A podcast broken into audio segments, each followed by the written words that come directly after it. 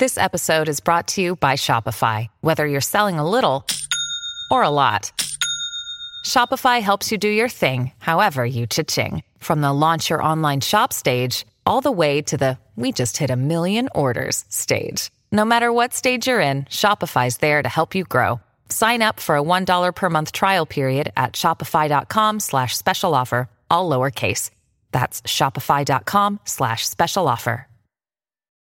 When you need mealtime inspiration, it's worth shopping Kroger, where you'll find over 30,000 mouth-watering choices that excite your inner foodie. And no matter what tasty choice you make, you'll enjoy our everyday low prices, plus extra ways to save, like digital coupons worth over $600 each week. You can also save up to $1 off per gallon at the pump with fuel points. More savings and more inspiring flavors make shopping Kroger worth it every time. Kroger, fresh for everyone. Fuel restrictions apply. This is Ryan Archidiak, and I'll shout out to the Bulls HQ podcast, all the way from Australia. We represent, and thanks for all the support.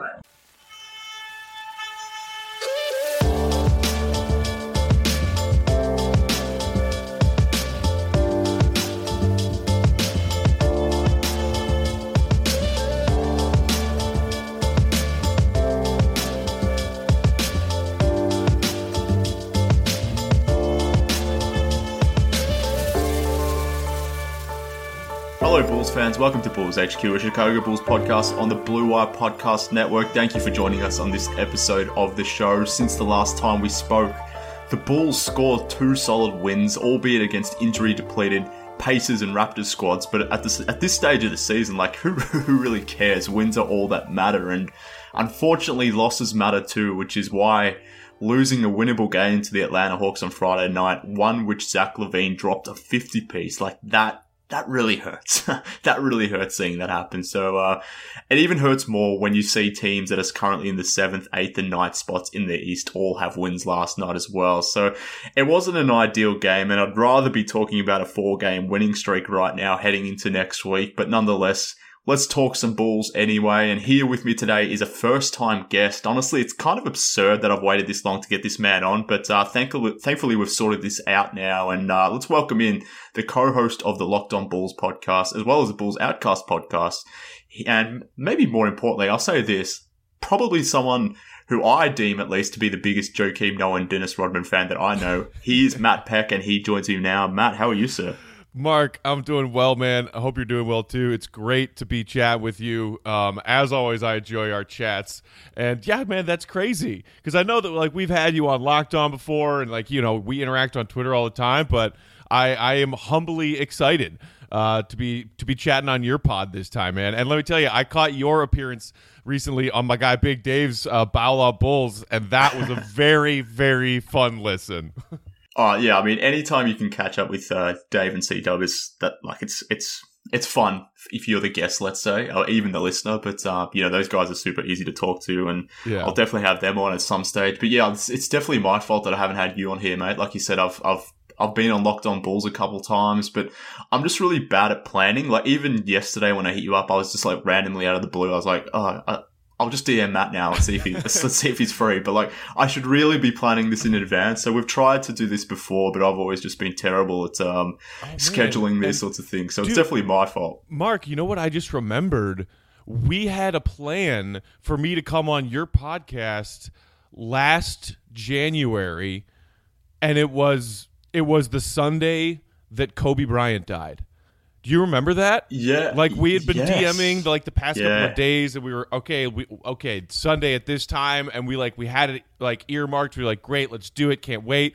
And then woke up to that news and was like, holy crap. And I remember you DM me and were like, should we push this back? It just feels like a weird day to like talk about a Yeah. really shitty Bulls team. And I was like, yeah, man, I feel you. Yeah, that's Dude, so I- crazy.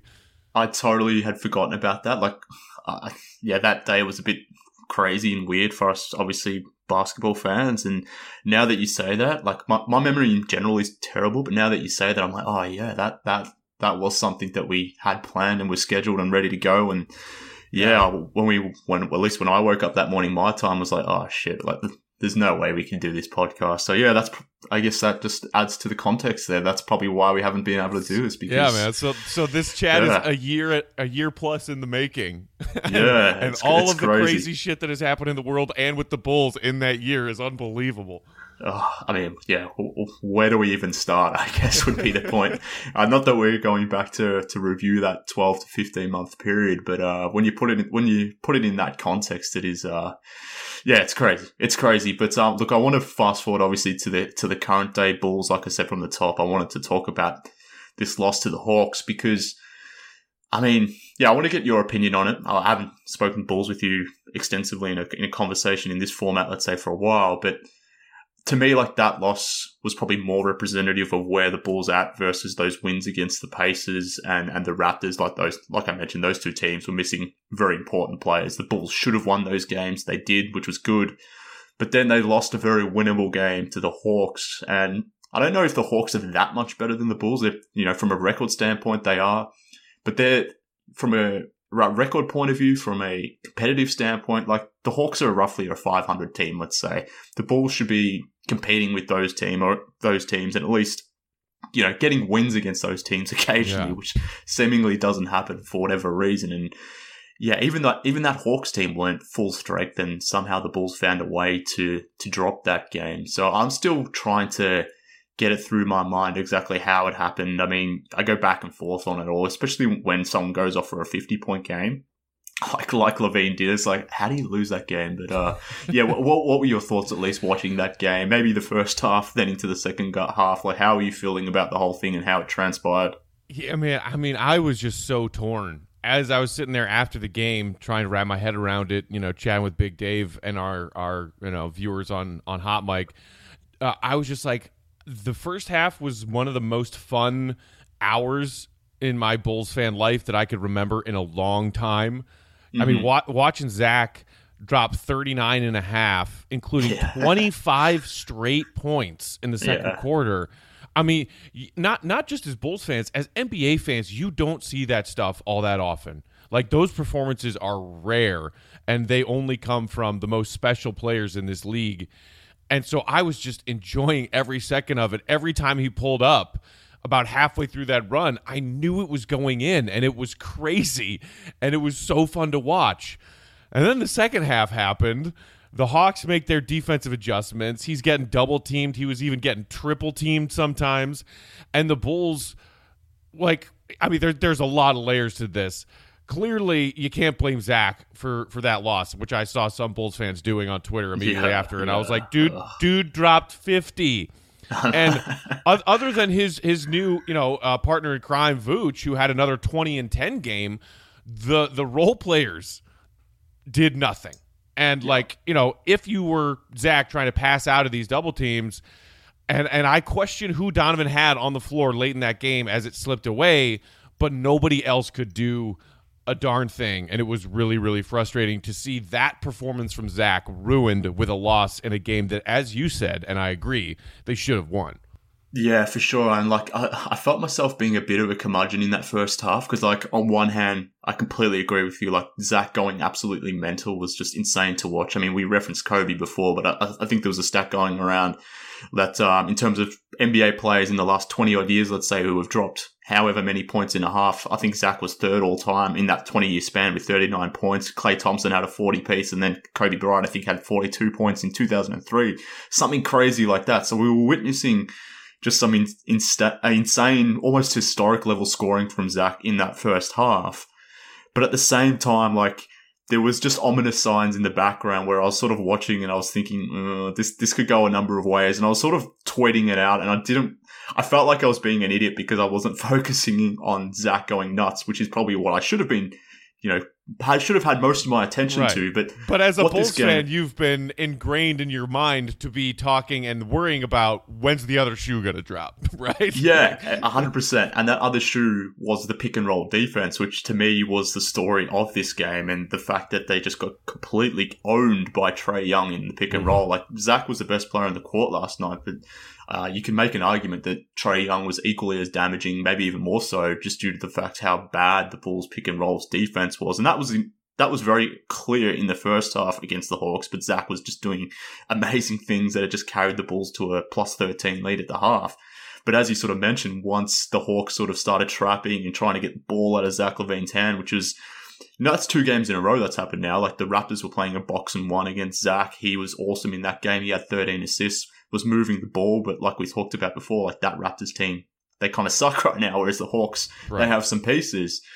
So when the, when the, the, the Hawks amplified that defense and then it was basically just Vucevic and the role players to do something, the Bulls couldn't get it done, which was, I guess, that's why this loss really hurts me because it just magnified some of the issues that we do have on this squad. And the fact that the Bulls weren't able to get through that other guard or another playmaker at the trade deadline, like this game really exposed that. So right. I don't, I don't know. It, uh, for me, watching this game, like the pick and roll defense was an issue, but I was also concerned with the fact that the Bulls, whilst I love their playmaking from Thad and Vooch from the high post, like it really did expose the need to have another perimeter playmaker at that point in time when when when teams do send doubles or triples to Zach.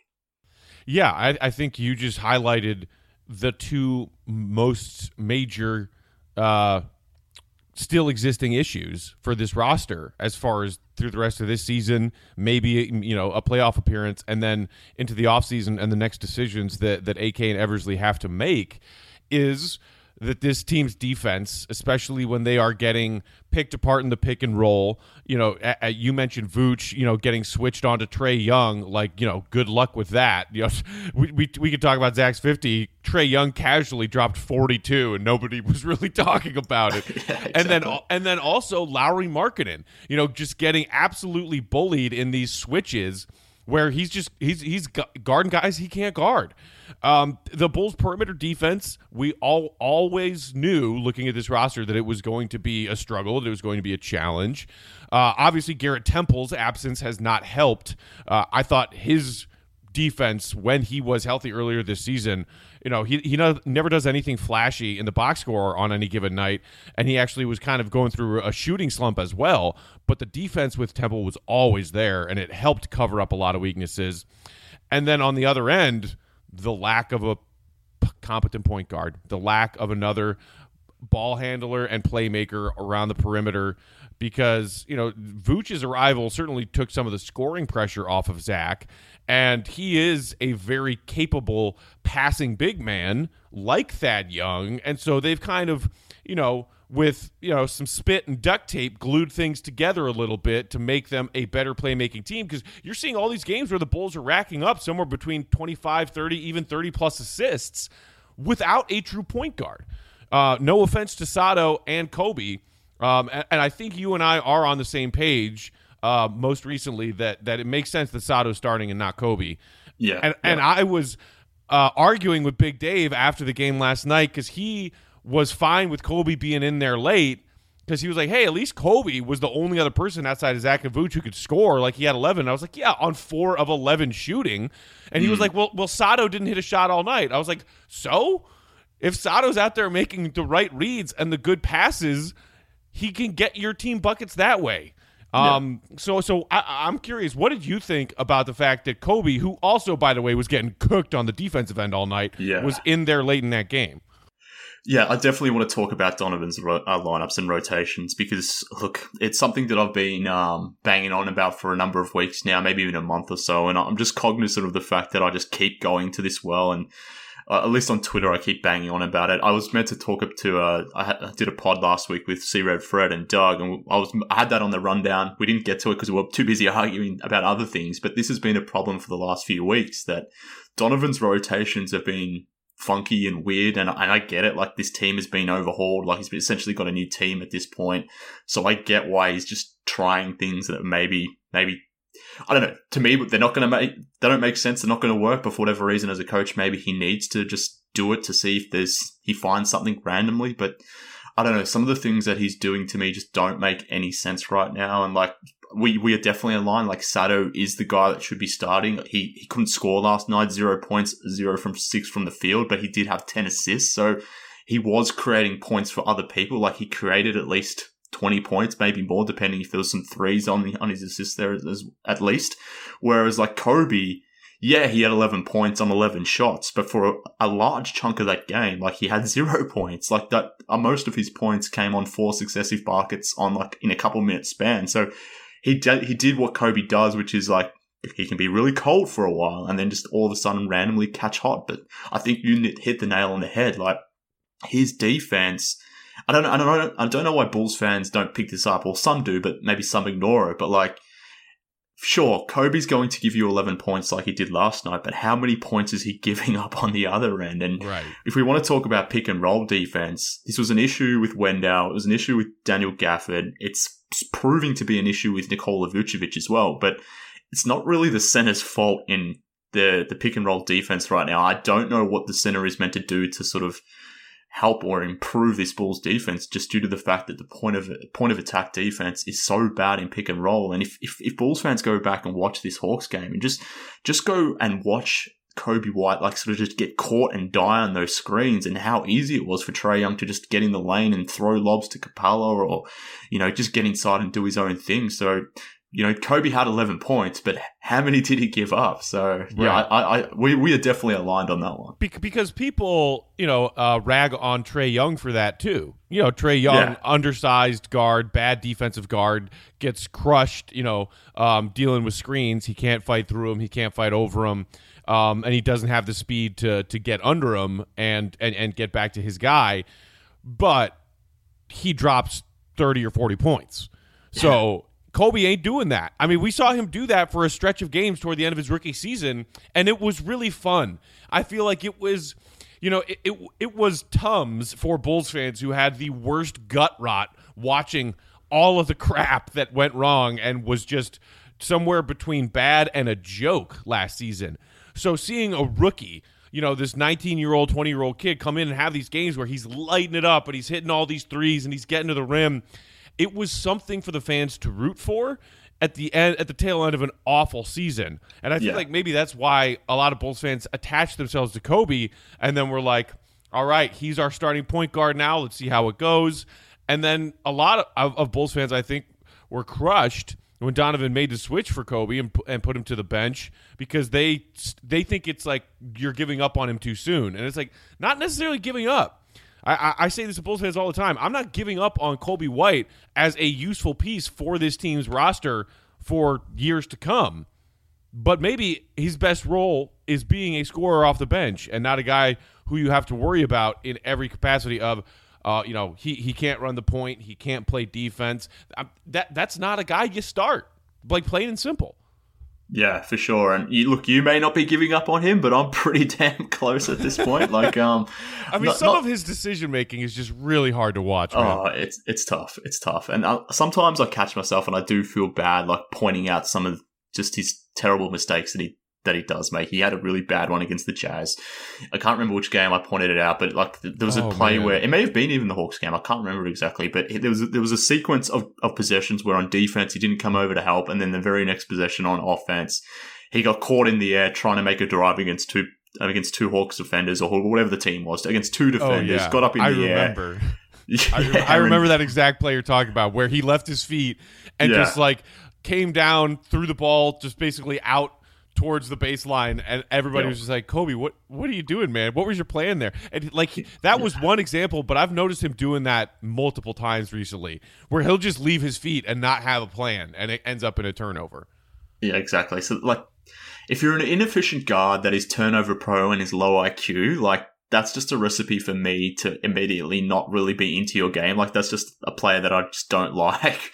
But um, no matter how much of a heater you can get on, like so I am biased in that sense. But whilst I can admit that like there is a role for Coby somewhere in this NBA, like I is it on is it with the Bulls? Because to me, like there's just too much crossover with Zach and like like Donovan went to, to, to Coby at the end of the game situation. Like one of those guys needs to play point guard and a lot of the time it's going to be Coby White, even if Zach does have the ball. So like I just don't see how those two can fit together if for whatever reason Coby can't necessarily improve his decision making and his defense. And to that point as well, like we, we can talk about Kobe closing the game, but like Lauri closing the game as well. Like what the hell was going on there from a Donovan point of view as well? Like, like why are you closing the game with Lauri when you have a better version of, of Lauri and Nikola Vucevic? So you're not really capturing that uh, that offensive upside of a Lauri Markkanen. You, and you're sort of doubling down on that whilst giving up so many more points on, on the defensive end. And uh, again, I'm, I'm I don't want to rag on Lauri because I think he's been put in a tough situation here, particularly when when Billy plays him at small forward. But like, I'm sitting here watching Coby and thinking this guy's not long for Chicago, but even more so for Lauri. Like this this guy just doesn't make sense here anymore. Right. You know, and at least with Coby, they've got a little bit more time to figure it out. Like they're yeah. they're they're not even to the point of rookie contract extension talks yet. So if they want to keep him around for, you know, at least through the first part of next season as well to see if and where he fits, that's cool. Lauri, it's like, okay, you didn't trade him at the deadline. You know, maybe there there were some uh, various confirmations from reliable sources that his name was involved in the Bulls and Pelicans having conversations that also included Lonzo Ball. Nothing happened there. My guess is that the Pelicans' asking price for Lonzo is something that AK and Eversley thought was just too ridiculously high for a player yeah. that if they're ve- if they're that interested, they can just go you know and and pursue as a restricted free agent in a few months. As for Lauri, man, I, I think you know I have been one of his diehard believers on Bulls Twitter since his rookie year, and it's gotten harder and harder to defend him uh, for his inconsistencies. I do feel some level of you know um, sympathy for him with what he dealt with last year and Jim's offense and the fact that he was just a ghost. Some of that's on Lauri, but I think you can also blame the coach and the offensive system a little bit too. He has never seemed to have any kind of chemistry with Zach. And it was supposed to be like, okay, can these be our two best players? Can they be our star duo? Zach turned himself into an all star. And Lauri, like, I, I don't know why. And it's like Fred didn't do it enough, and, and Jim certainly didn't do it enough. And, I, and also, even before we got Vooch, I don't think Billy did enough. The Zach and Lauri two two man game thing just like never happened. It never developed it seems like something that none of the Bulls' past three coaches ever committed to trying to build as like a staple of the offense. And now you see Zach and Vooch playing in these two man games, you know, w- with two lethal scores, picking and rolling, picking and popping, give and goes. And you're like, man, well, Vooch is an all star and Lauri is not. So maybe it's as simple as that. I don't know if Lauri fits at all into this team's long term plans because if he wants to be a starter and wants starter money, like you said, that does not add up anywhere in the equation of what it looks like AK and Eversley are planning to do with this team. Yeah, for sure. And like, like a part of that reason why those two guys haven't been able to connect as a two man game is just structurally like it's been difficult for the Bulls because Lauri, in theory at least, is maybe the Bulls' best shooter, or at least the best catch and shoot shooter, let's say, it's particularly in the front court. So, like, it's important to have him spacing the floor for a guy like LaVine. And when you had, you know, previously like Wendell Carter or even Thad Young, like rim rollers or guys that you want to use in the short roll as a pick and roll option, like it's kind of hard to then involve Lauri in that sense because you want him spacing the floor. Whereas, you know, Vooch is a big guy, big screener, massive screener. The screens that that dude sets are legit, yeah. but he also is a, a fantastic shooter. So, like, you can get him involved because he can play.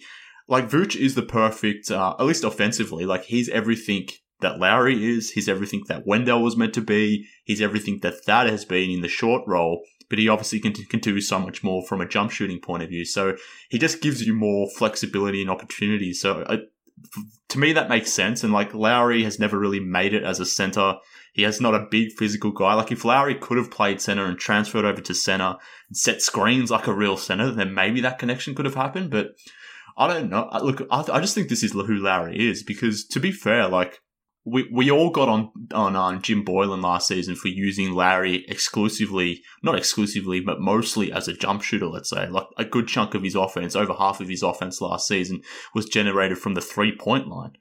Well, this season, like it's even more from the three point right. line than what it like, was up under. until these few games where he's been coming off the bench and actually out of nowhere started to attack the basket his his percentage of shots behind the three point line was like wasn't it like seventy five or eighty percent or something like that? I don't think it was that high, but it was like sixty percent. So like right. it's, it's still it's still markedly high, and it's it's out. Oh, I'm just oh, I was thinking of uh, percentage of baskets assisted. Oh, that right, was right. like a really Yeah, high number. Yeah, that, yes, definitely. That's that's 80 up 80 75 80% for sure. So I mean, he's always going to be a high assisted player, but I don't know, just the way he's being used now to me isn't that differently to what he was being used under Jim Boylen and I I I, this comes back to the whole honeymoon period of Billy Donovan and the fact that, you know, he's being look, I've been critical of Donovan lately. He's been so much better than Jim Boylen. So let's let's make that very, very clear. Right. But that that doesn't excuse the man from um, some criticism, and I think the the criticism that we're sort of putting on him right now is fair. And I guess as, an- as an extension to, to the, this Donovan conversation, but also to Lauri too, I wanted to get your thoughts on Lauri at small forward because to me, at least, like that's just something that makes my skin crawl type thing. Like I just don't understand it at all. But uh, maybe you have a different opinion. Maybe you can talk talk me into it. Like, what are your I thoughts mean- about Larry at small forward? and it's you know they asked Nick Nurse about it after the game last night, um, or or no, a, a couple nights ago when they when they Yeah. beat Toronto, and he was like, "Yeah, man, that that's an interesting lineup." And he said basically, I think it's just because Donovan wants to get all those guys minutes because they're all talented, and he went on this you know thirty second rant about how great Lauri is, and look, Lauri played great in that Toronto game Yeah. And, in these bench games in general, it's not just the three point shooting, but you were seeing Lauri attack mismatches, something that he never seemed to do. Like you know, our our guy Big Dave always said, like I hate that Lauri never remembers that he's seven feet tall because he plays like he's six foot five.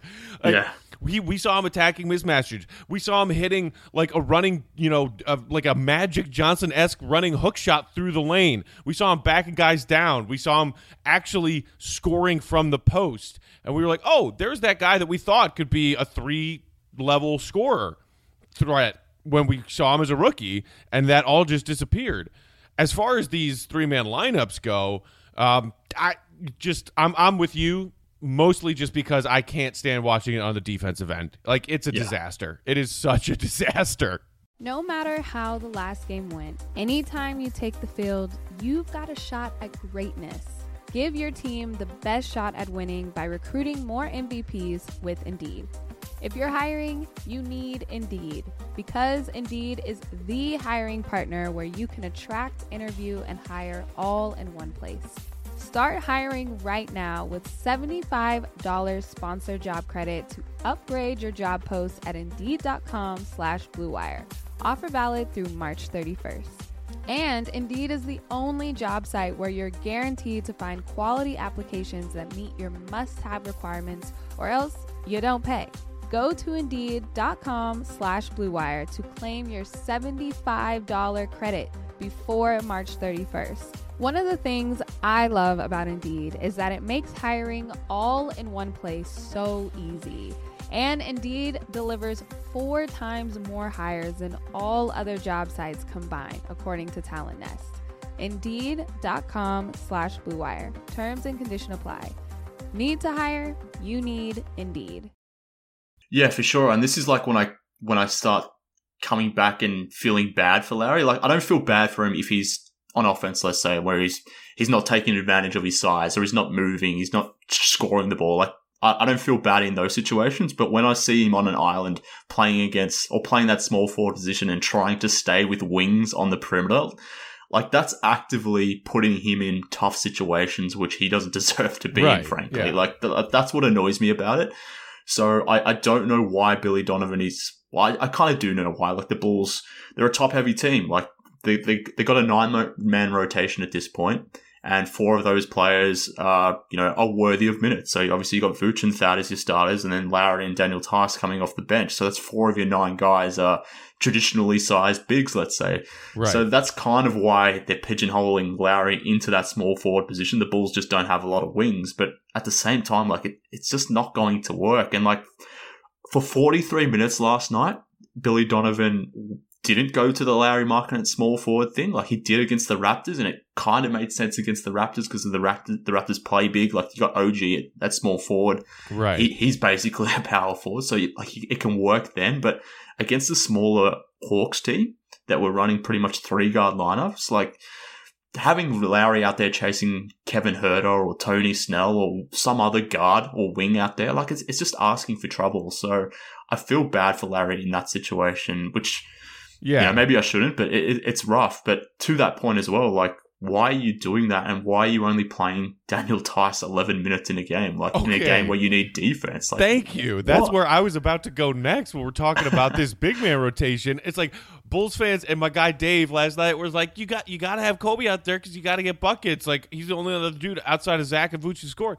And I was just like, "Are you? What are you watching? Because yes, your team needs points to win games. They also need stops. Like that. That to me is why the Bulls lost that game."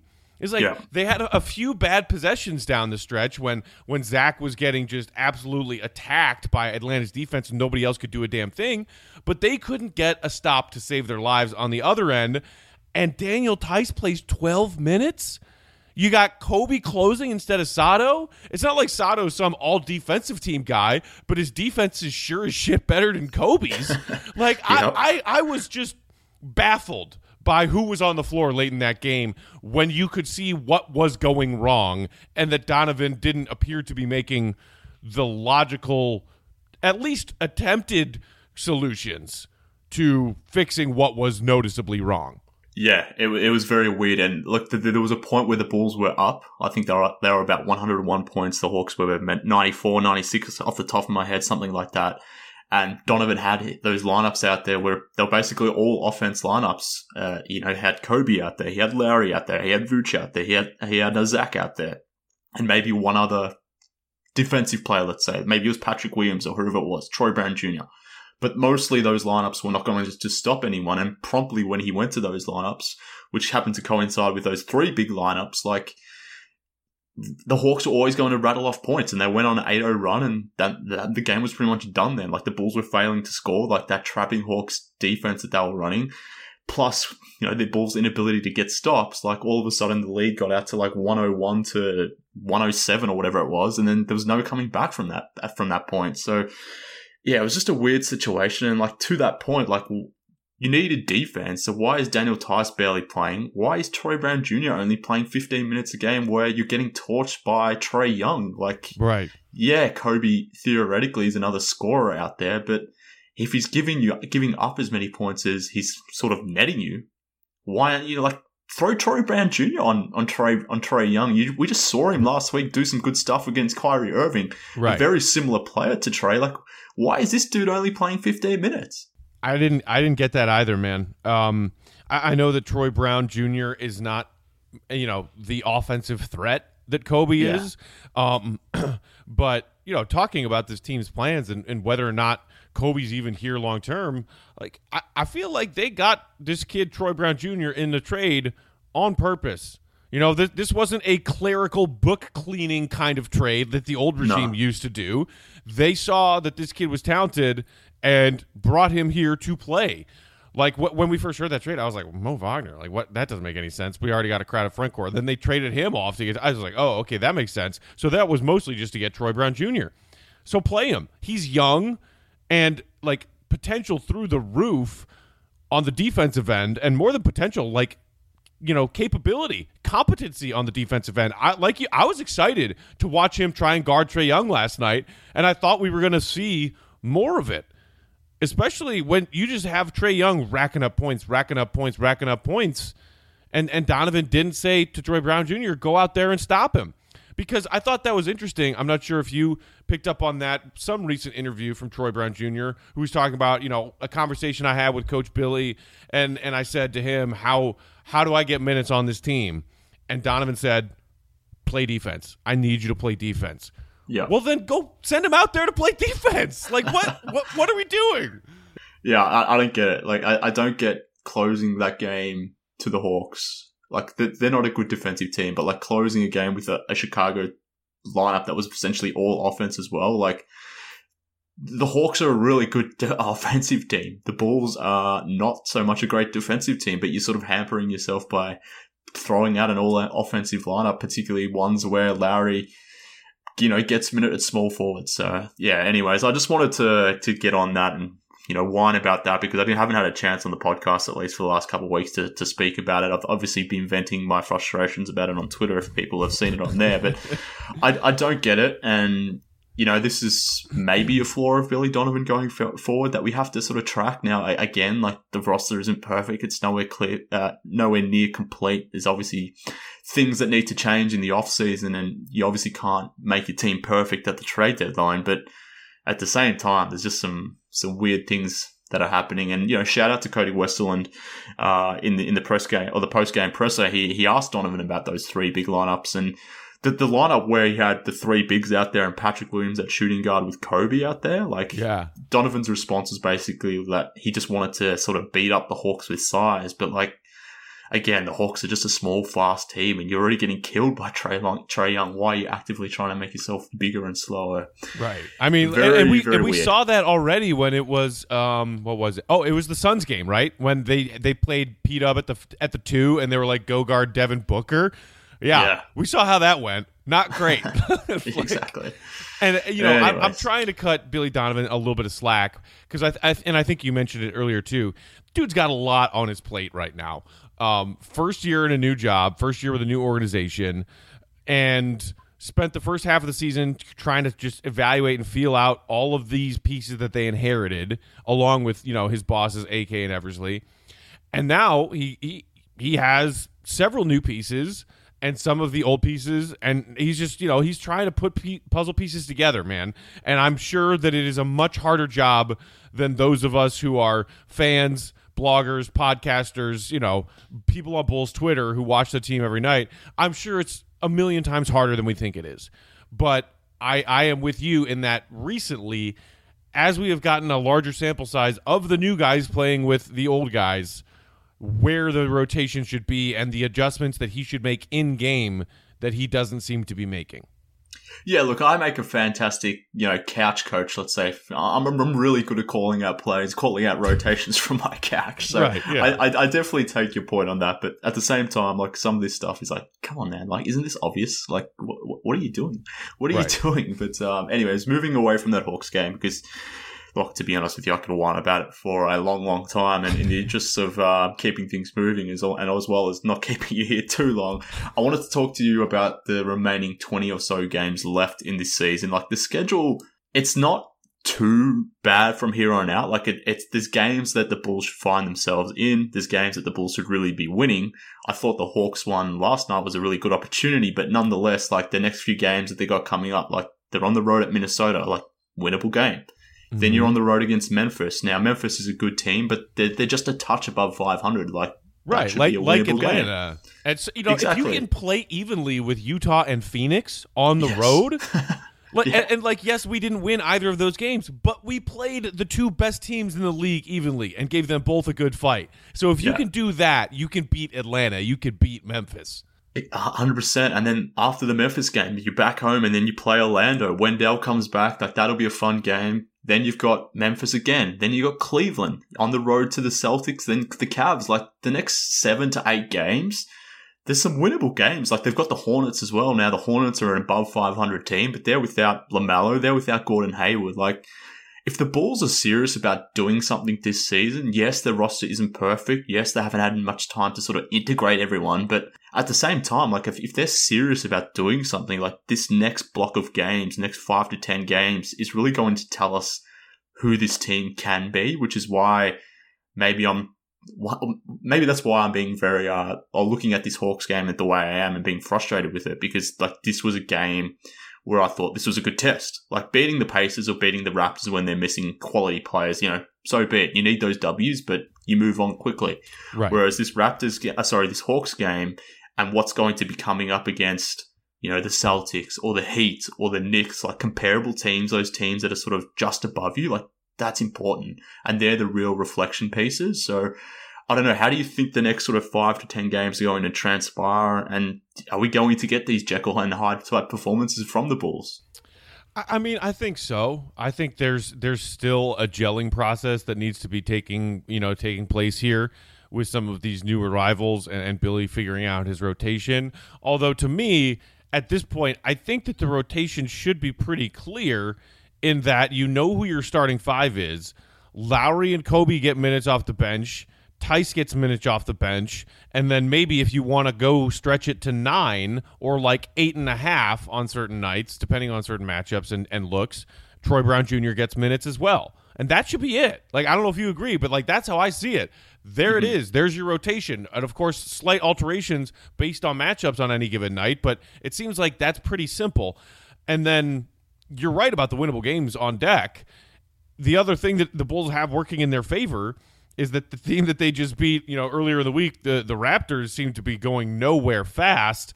There's a two and a half game gap that the Bulls have there. Obviously, that was a big win, creating some separation with them and the Raptors. But I mean, do I see the Bulls climbing somewhere to a point where they're not in the the mini play-in part of the you know the the playoffs overture, if you will? No. Like, do I think that they're going to win enough of these winnable games to secure the sixth seed instead of being somewhere seven through 10? I really, really don't. Um, and I'm, I'm not necessarily thinking that that's a failure. I, th- I thought that this season was mostly just going to be about evaluation. And if somehow, for whatever reasons, things came together more quickly than we thought and we got we made the playoffs this year, cool. But, you know, and maybe it was just low expectations based on recent history. I, I was not anticipating for the Bulls to be a 500 team this year um, or or very close to it. I thought a little bit better than last year because improvement takes time. But hey, they swung for the fences. They got an All Star. We'll see what they can do. But I'm I'm not expecting some great run here uh, towards towards the higher seeds in the East. Yeah, neither. And look, to be fair, like even the, I think the Celtics are in seven right now, but the Celtics have a four game lead on the Bulls. So making up four games in, in a, in a 20 game batch. Like it's possible, but it's it's unlikely. Like you, you need the Celtics to fall off, and obviously the Bulls to start winning consistently. Well, you know that's not something the Bulls do, unfortunately. Right. But like, and, you, and the Knicks are in there, and you know Thibs is trying to win every single night. exactly, and, and, like the Pacers, they've won a couple games here and there. Like the Pacers have a two game lead on the Bulls at this point, but. Coming back to the schedule, like the, the Bulls play the Nets twice from here on out. They play the Bucks twice but they have the, the Nets and the Bucks, like their last two games of the Nets and the Bucks, and who knows if those teams are even fully healthy at that at that point. So, but look, they've got the Nets twice, they've got the Bucks twice, and then they've got the Sixers once. Beyond that, like every other team they play, a teams or games that they should be in, like the best team they actually play is probably the Heat or the Hawks. So, like, they have a chance here to they're not going to get up to six, let's say, but they have a realistic chance to at least get to, to eighth or ninth, depending how things go. I think the Knicks have one of the toughest schedules remaining in the, in the season, but I don't know. It's, it's going to be interesting to see how it all plays itself out. They're, they're learning and trying to win on the fly here, but I guess that's, like I said before, that's why that Hawks loss annoyed me so much was because it felt like we were, I mean, Donovan has said this before, like self-inflicted wounds mm-hmm. uh, and you know mentioning how the Bulls play at times, but it kind of feels with some of the rotations, some of the decisions, um, the self-inflicted wounds extending beyond the players on the court. Let's say, but uh, I, yeah, right. I don't know how you feel about that, but I, I, I, there's a there's a chance here for the Bulls to do something decent. They're not going to, you know, jump up to six, but there's a chance right. for him to do some noise in the in the plane. But sometimes, like this this Hawks game, it, it does make me question it at times. Yeah, I, I you know I question it too. Um, I think that it would be very valuable for this team to actually make the playoffs and and not just you know the one game or the two games because they you know are at nine or ten. If if they end up in the seven through ten play in and can actually win and punch their ticket to a real playoff series, and you know, if, if it's them as seven versus two or eight versus one, and and they get worked in the first round by Brooklyn or Philly or whoever it might end up being, like okay, this organization hasn't had a playoff trip in four years now. Mm-hmm. And and I you know I don't know about you I don't even count the last one because that three alphas year was the dumbest freaking experiment on the face of it. the planet and it drove yeah. me crazy.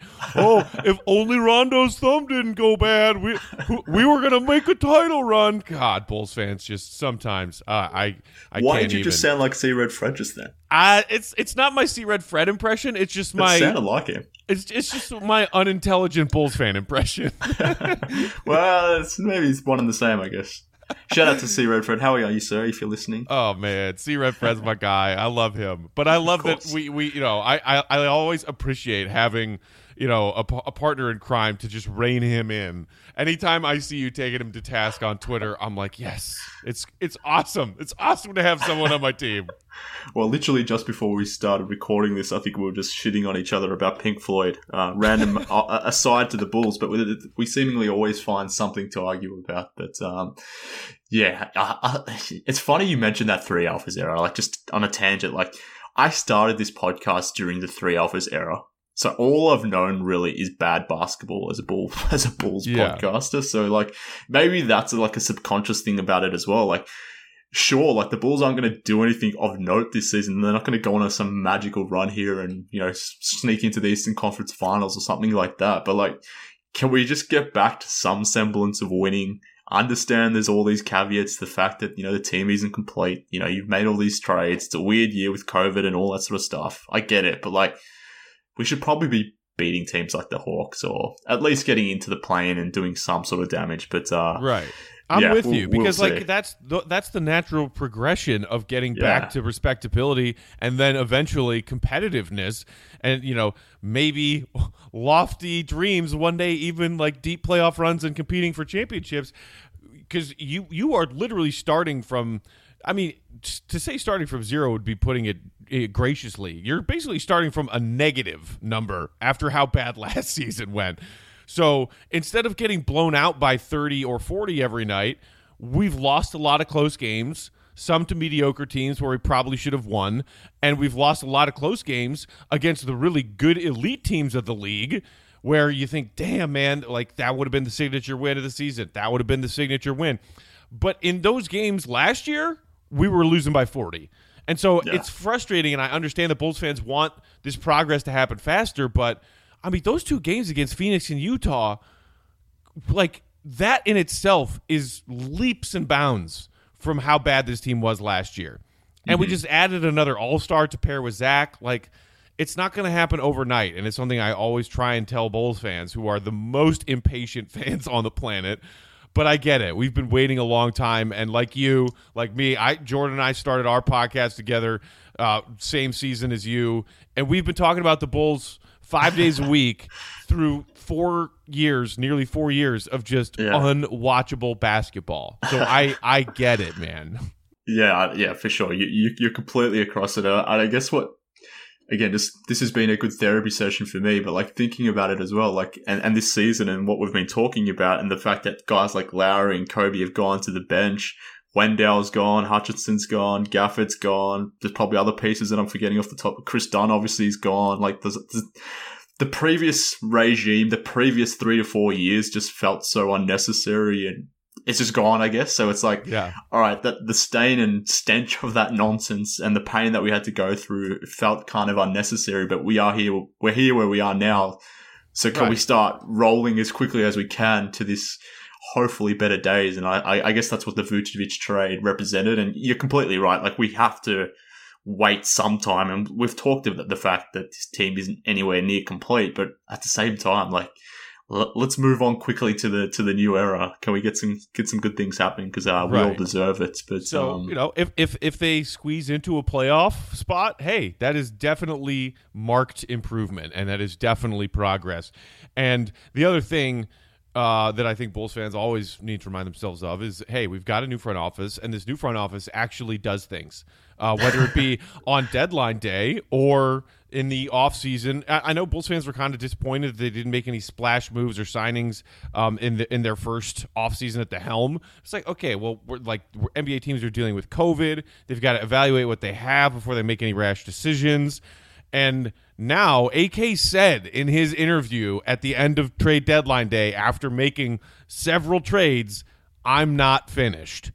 And he knows that this team still needs a competent point guard. He knows that this team needs more help uh, and, and, muscle and capability on the defensive end. So let's see what happens this summer because I'm guessing that the roster we see next season will be even more different and even more talented than the one we just upgraded to a couple weeks ago. Yeah, I, I definitely think that's the case. Um, and I definitely don't think Lauri Markkanen's going to be part of it. And we'll see about Coby. I think I'm, we'll I see. think I'm with you, man. I I've, Yeah.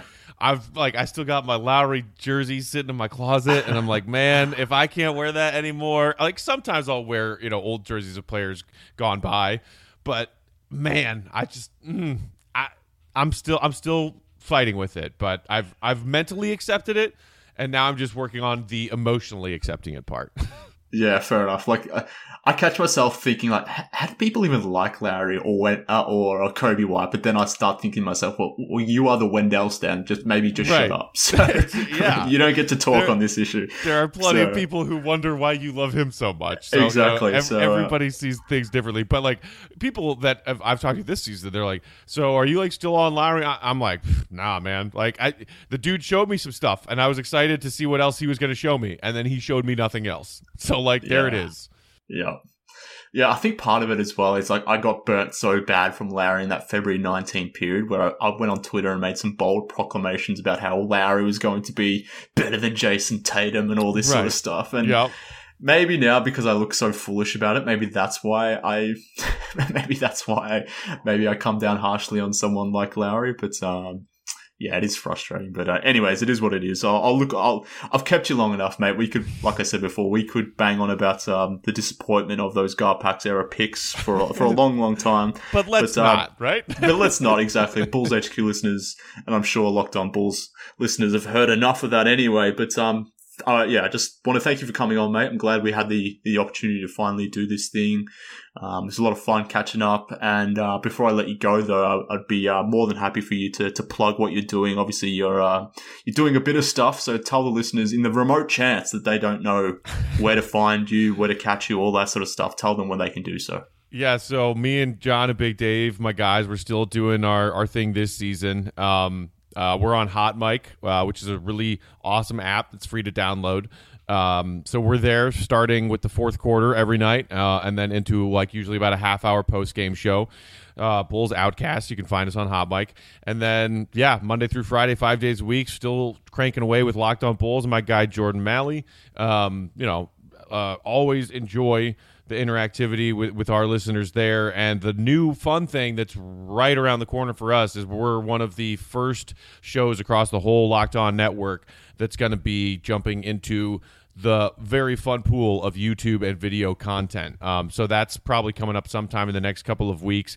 We're going to be doing live episodes via YouTube, restream, um, and, and having a lot of video content added to our, our podcast stuff on YouTube. So we already have our channel up. It's bare right now because we haven't started cranking out videos yet. Uh, we still have to go through the onboarding process from the network, but Yeah. go subscribe to Locked On Bulls on YouTube because we're going to start doing video content really soon. That's awesome. I'll definitely be tuning into that. Uh, It's funny. Like I years ago, I created a Bulls HQ YouTube in, in the thought of you know getting this thing onto the video platform. But as I sort of alluded to before, where I've been really bad at scheduling and lazy in terms of trying to organize guests, I've also been bad and lazy in trying to get Bulls HQ to uh, jump on YouTube. But um, I will Right. definitely be tuning in with uh, when Locked On Bulls goes up there. And um, you know, quick shout out to your your co-hosts, uh, Big Dave and and and John Sabine as well. Like, I just want to say, and, and they already know this, but like, it actually hurts me when they say the things that they say about Wendell. and like, it also hurts me as well when I come back to them with the Stark Gafford stuff. So, um, I definitely man. want to get John and uh, Big Dave on here. Maybe we can do a, a Bulls Outcast type thing. Hey, that would be Uh, great. I, I, I, know that they, they love to, to give Wendell a hard time. I, like I, I'm genuinely happy for Wendell. It seems like he's he's getting good minutes and playing well with Orlando. I I was not as out on him as they were, and I think it was more so John. Like you know. Was out on Wendell from day one. He came in and was like, I, "This guy does nothing for me." The thing he Ah. always said, and like he didn't rag on him and said he's crap. The thing that Jo- John's catchphrase about Wendell has always just been, "He's fine," which is not an insult, but it's certainly not a compliment. So Yeah. you guys, you should you should bring on John and Dave, and, and you guys can all hash out your Wendell stuff. I'm staying out of that. no, fair enough. Fair enough. They'll definitely come on soon, but um, I, I, I get a lot of people coming at me about Wendell, and it doesn't generally bother me because they're just random Twitter people who you know, whoever they are, I don't really care about them. But when when Dave or John say something, it's like, oh, you know, I like you guys. What are you doing? what are you doing? But uh, anyways, anyways, we'll get differences of opinion, man. I mean, you and I have disagreed a few times, and you know, yeah, it's, it's, it's sometimes it's just about a player or you know some kind of basketball world of strategy, analytics, whatever. But I think for the most part, you and I agree on a lot of stuff, and then also just we both live in reality, man. I you know, John and Dave are both kind of dreamers, and clearly our pal Fred is a dreamer. Yeah, it's yeah. just you know I always appreciate interacting and and and, and getting your takes, man, because you I, am always like, oh, Mark, oh, another sane person on Twitter. How nice. There are so few of us. yeah, yeah. That, well, I look, maybe there's more out there, but um, we, we, won't, we won't get into Jimmy Butler because maybe that's where where we diverge. I suppose that's the main thing that I can think about where we diverge anyway. But probably, um, I, I know yeah. that you you miss him very very much. I still miss Jimmy. I still miss Jimmy. but um, anyways, look, like I said, mate, I've kept you long enough. Thank you for coming on, um, and obviously, thank you for telling people where they can follow you if they're not doing that Bulls HQ listeners, go follow Matt, go follow Locked On Bulls and Bulls Outcast. So whilst you're doing that, jump on mine too. Follow me on Twitter if you're not following me there at MK Hoops. Follow the podcast there too at Bulls HQ Pod. If you want to be part of the Bulls HQ Discord, shoot me a DM on Twitter and I'll drop you an invite into that. If you don't know what Discord is, essentially it's a, it's a large chat chatting platform where 24 7 we're talking Bulls. So if you want to be part of it, shoot me a DM. But um, let's get those self-serving plugs out of the way. We are done here on this Bulls episode of Bulls HQ. But before I do go, just a quick programming note. I probably will be off at least one week, maybe two, depends. And the reason for that is that I'm actually getting my tonsils ripped out of my head in a few hours' time. So I have no idea how painful that is going to be, or if I'll be able to speak. And uh, given podcasting is an audio only platform, it's kind of not ideal. So um, I'm going to be taking taking it day by day. So uh, as soon as I'm good to go, Bulls HQ will be back, but probably be off at least a week. But uh, in the interim, though, if you like what you're hearing, help out your favorite Australian Bulls podcaster by heading over to iTunes and giving the show a five star review. And even better, helping me out by telling your mates about Bulls HQ and getting them to tune in. Uh, that would be a massive help. But as usual, appreciate everyone tuning in. A special shout out to Marson, Doug, and Andrew for your kind words and reviews that you've sent through this week that stuff really does mean a lot for, you know, creators like myself. So, um, appreciate you guys. Appreciate everyone tuning into Bulls HQ. We're just about done for today. Again, thank you for everyone tuning in. Bulls HQ will be back as soon as I can talk. Um, but look forward to chatting to you then, Bulls fans.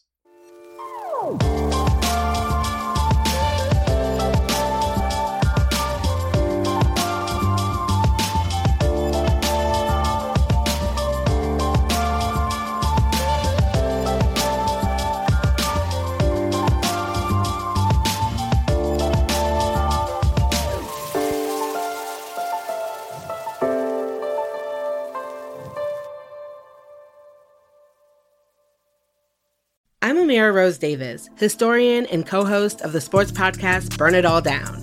And now I'm hosting the new season of American Prodigy, all about black girls in gymnastics. For the last 40 years, black gymnasts have moved from the margins to the core of the sport and changed gymnastics along the way. Now, they tell their stories. You'll meet trailblazers like Diane Durham, superstars like Jordan Chiles, and everyone in between. Listen to American Prodigies on Apple Podcasts, Spotify, Stitcher, or wherever you get your podcasts.